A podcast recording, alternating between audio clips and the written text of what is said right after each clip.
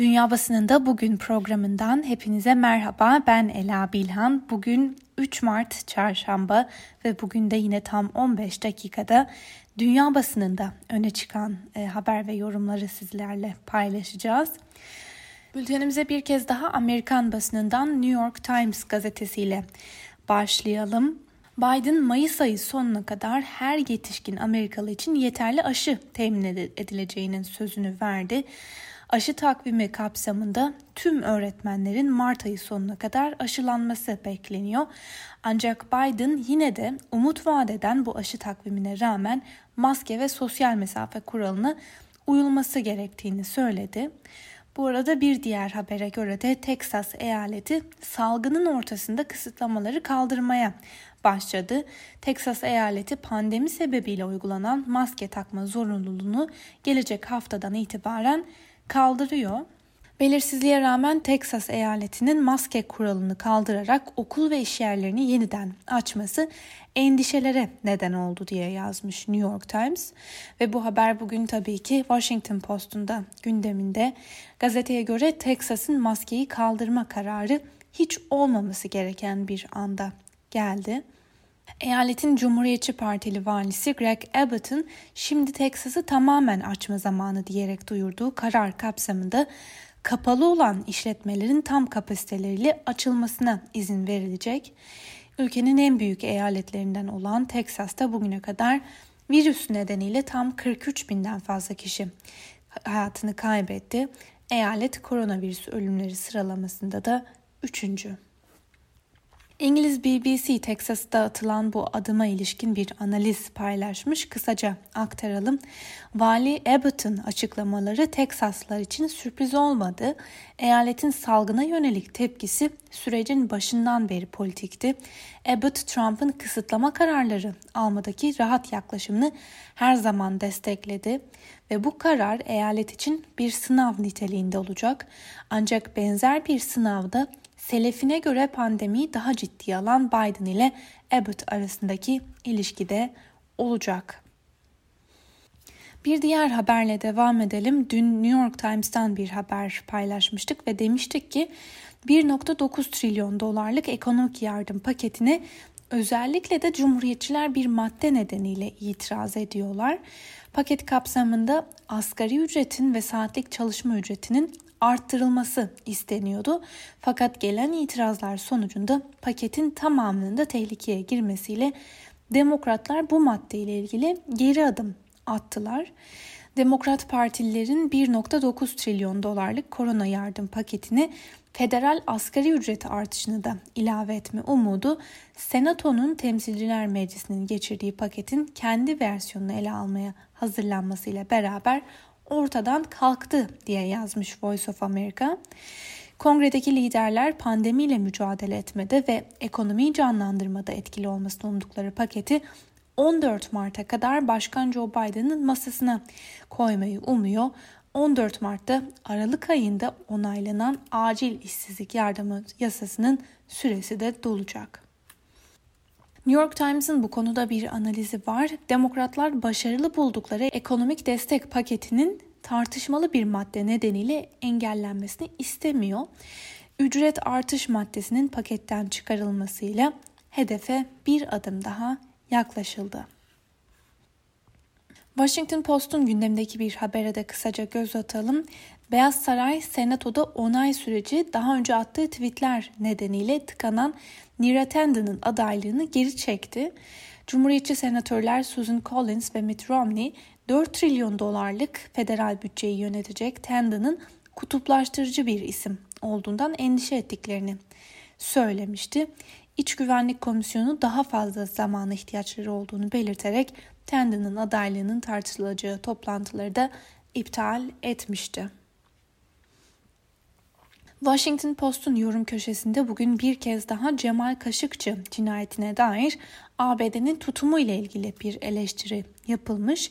Dün de benzer bir yorum aktarmıştık. gazeteye göre Biden seçim vaatleri arasında eski Amerika geri dönecek diyordu ve Kaşıkçı cinayetinde parmağı olanların sorumlu tutulacağına dair söz vermişti. Fakat Beyaz Saray'ın cinayete ilişkin aktardığı raporun ardından Beyaz Saray'ın sorumlulara yaptırım uygulamaması tartışmaları beraberinde getirdi. Bugün ise gazeteden David Ignatius diyor ki A B D Kaşıkçı cinayetinde parmağı olanları sorumlu tutmak ve harekete geçmek konusunda başarısız oldu. Ancak hiç değilse bundan sonra Kaşıkçı ile benzer durumda olanları koruyabilir. Ve bir diğer haberimiz Avrupa Birliği'nin ardından A B D'de dün Rus hükümetinin üst düzey yetkililerine yaptırımlarını açıkladı. Yaptırımlara gerekçe olarak muhalif lider Alexei Navalny'nin iki bin yirmi yılında Moskova tarafından sinir gazı kullanılarak öldürülmek istenmesi gösterildi. Biden yönetimi tarafından açıklanan yaptırımlar eski başkan Donald Trump'ın Rusya politikasından keskin bir sapmaya işaret ediyor.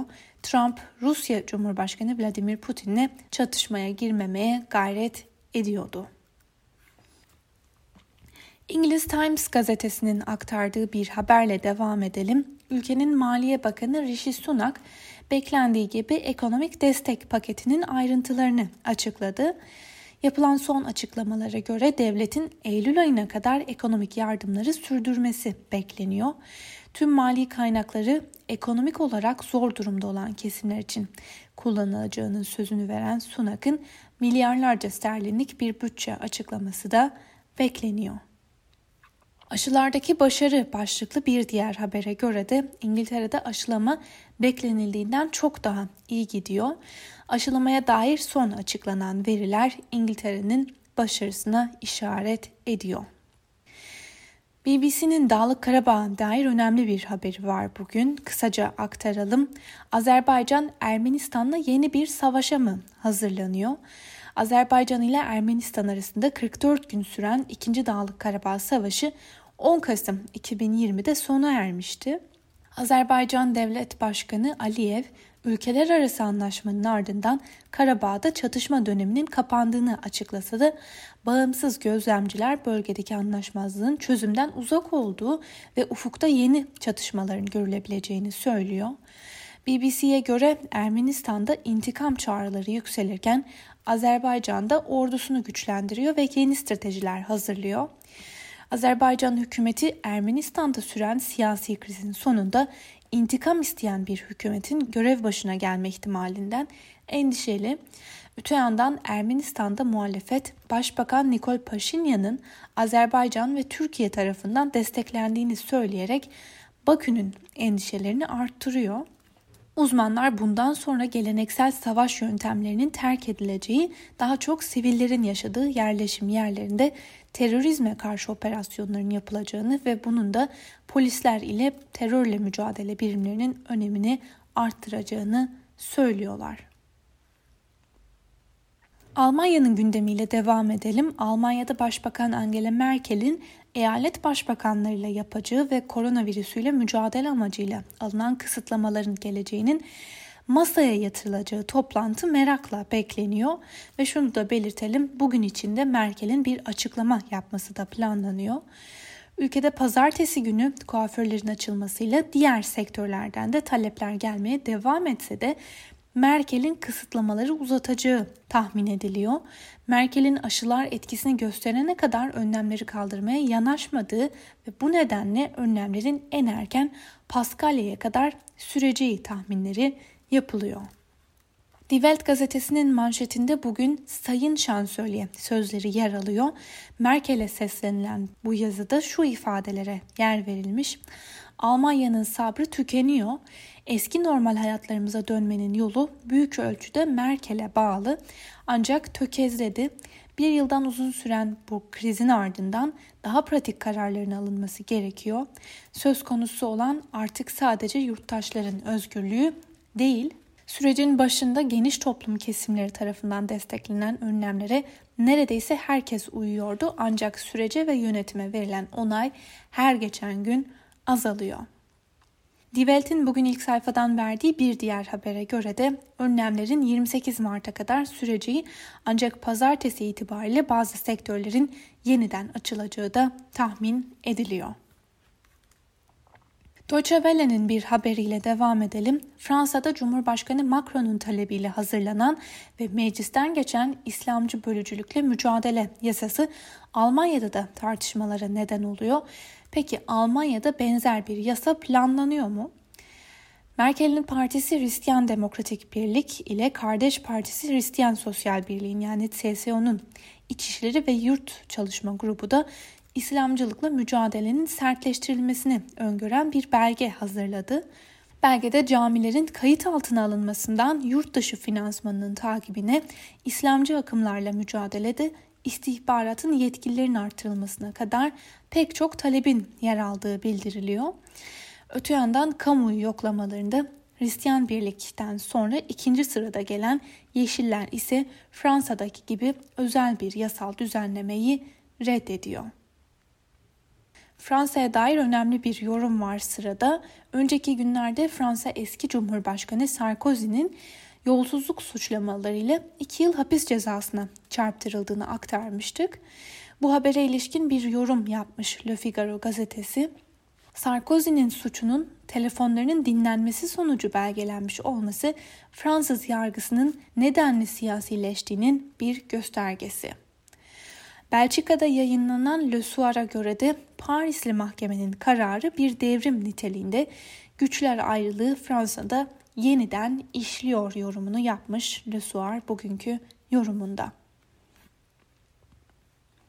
İtalya'da koronavirüs salgını eğrisinin yükselmesi ve İngiliz varyantının en yaygın tür haline gelmesi üzerine bazı bölgelerde okulların tamamen uzaktan eğitime geçmesi gibi yeni tedbirler açıklandı. Yeni tedbirlerin altı Mart altı Nisan tarihleri arasında geçerli olacağı da belirtiliyor. İsrail medyası ortaya dikkat çeken bir iddia attı. Netanyahu ile görüşmeyen Ürdün kralı Gantz'ı kabul etti. Ürdün ile her yıl bir veya iki sivil projenin uygulanmasının mümkün olduğunu belirten Gantz, on yıl içinde komşularımızla ilişkileri geliştirmek için yirmi ila otuz proje tamamlamış olacağız dedi. El Cezire'den bir haber paylaşalım. Myanmar'da darbe karşıtı protestolar sürüyor. Protestolarda yaralanan eylemcilere tıbbi yardım yapan sağlık çalışanları hayatlarını riske atıyor. Sağlık çalışanları protestocuları tedavi etmek için gezici klinikler kurdular, ancak en büyük zorluklarının ve korkularının polis tarafından vurulmamak olduğunu söylüyorlar.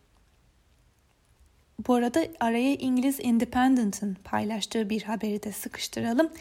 Myanmar Cuntası'nın dijital silahları A B D, Avrupa ve İsrail'den gitmiş diyor Independent.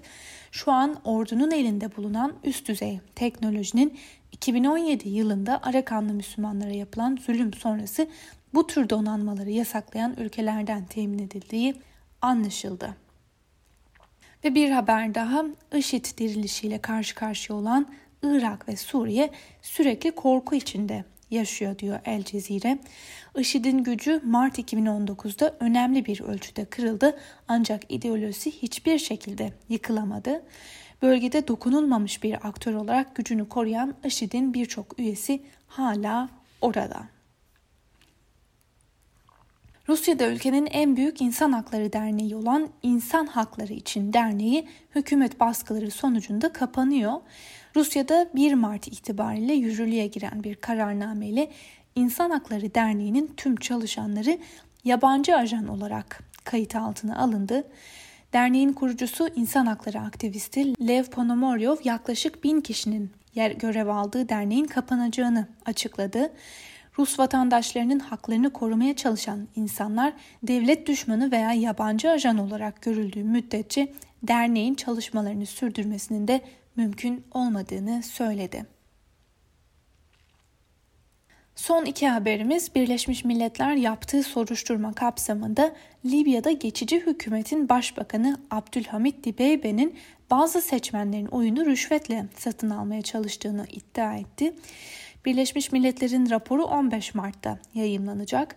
The Guardian'ın aktardığına göre delegelere Dibeibe'ye oy vermeleri karşılığında yüz elli bin ile iki yüz bin dolar arasında değişen miktarda para önerildi. Ve son olarak Çin basınında geniş yer bulan bir haberi de sizlerle paylaşalım. Çin'de yapılan son açıklamalara göre aşı takvimi kapsamında Temmuz ayı sonuna kadar nüfusun yüzde kırkının aşılanması planlanıyor. Global Times'ın da belirttiğine göre bir virgül dört milyar nüfusa sahip Çin'de yirmi sekiz Şubat itibariyle elli iki virgül beş milyon doz aşı yapıldı ki bu her yüz kişiden üç virgül beşine aşı yapıldığı anlamına geliyor. Fakat dünya basınında çıkan haberlere göre Çin'in bir başarı olarak lanse ettiği bu rakamlar İsrail, A B D ve Birleşik Arap Emirlikleri gibi ülkelerdeki oranların çok çok altında kalıyor. Öte yandan Çin koronavirüs aşısını ürettiği günden itibaren şimdiye kadar kırk beşten fazla ülkeye beş yüz milyon doz aşı taahhüdünde de bulundu. Sevgili Özgürüz Radyo dinleyicileri, Çin basınından aktardığımız bu son haberle birlikte bugünkü programımızın da sonuna geldik. Programımızı kapatırken şu hatırlatmayı da yapalım. Özgürüz Radyo'nun birçok içeriği gibi dünya basınında bugün programını da her an Spotify ve Apple Podcast üzerinden günlük olarak takip edebilirsiniz diyelim ve programımızı böylece noktalayalım. Yarın on iki haberlerinden sonra tekrar görüşmek dileğiyle şimdilik hoşça kalın.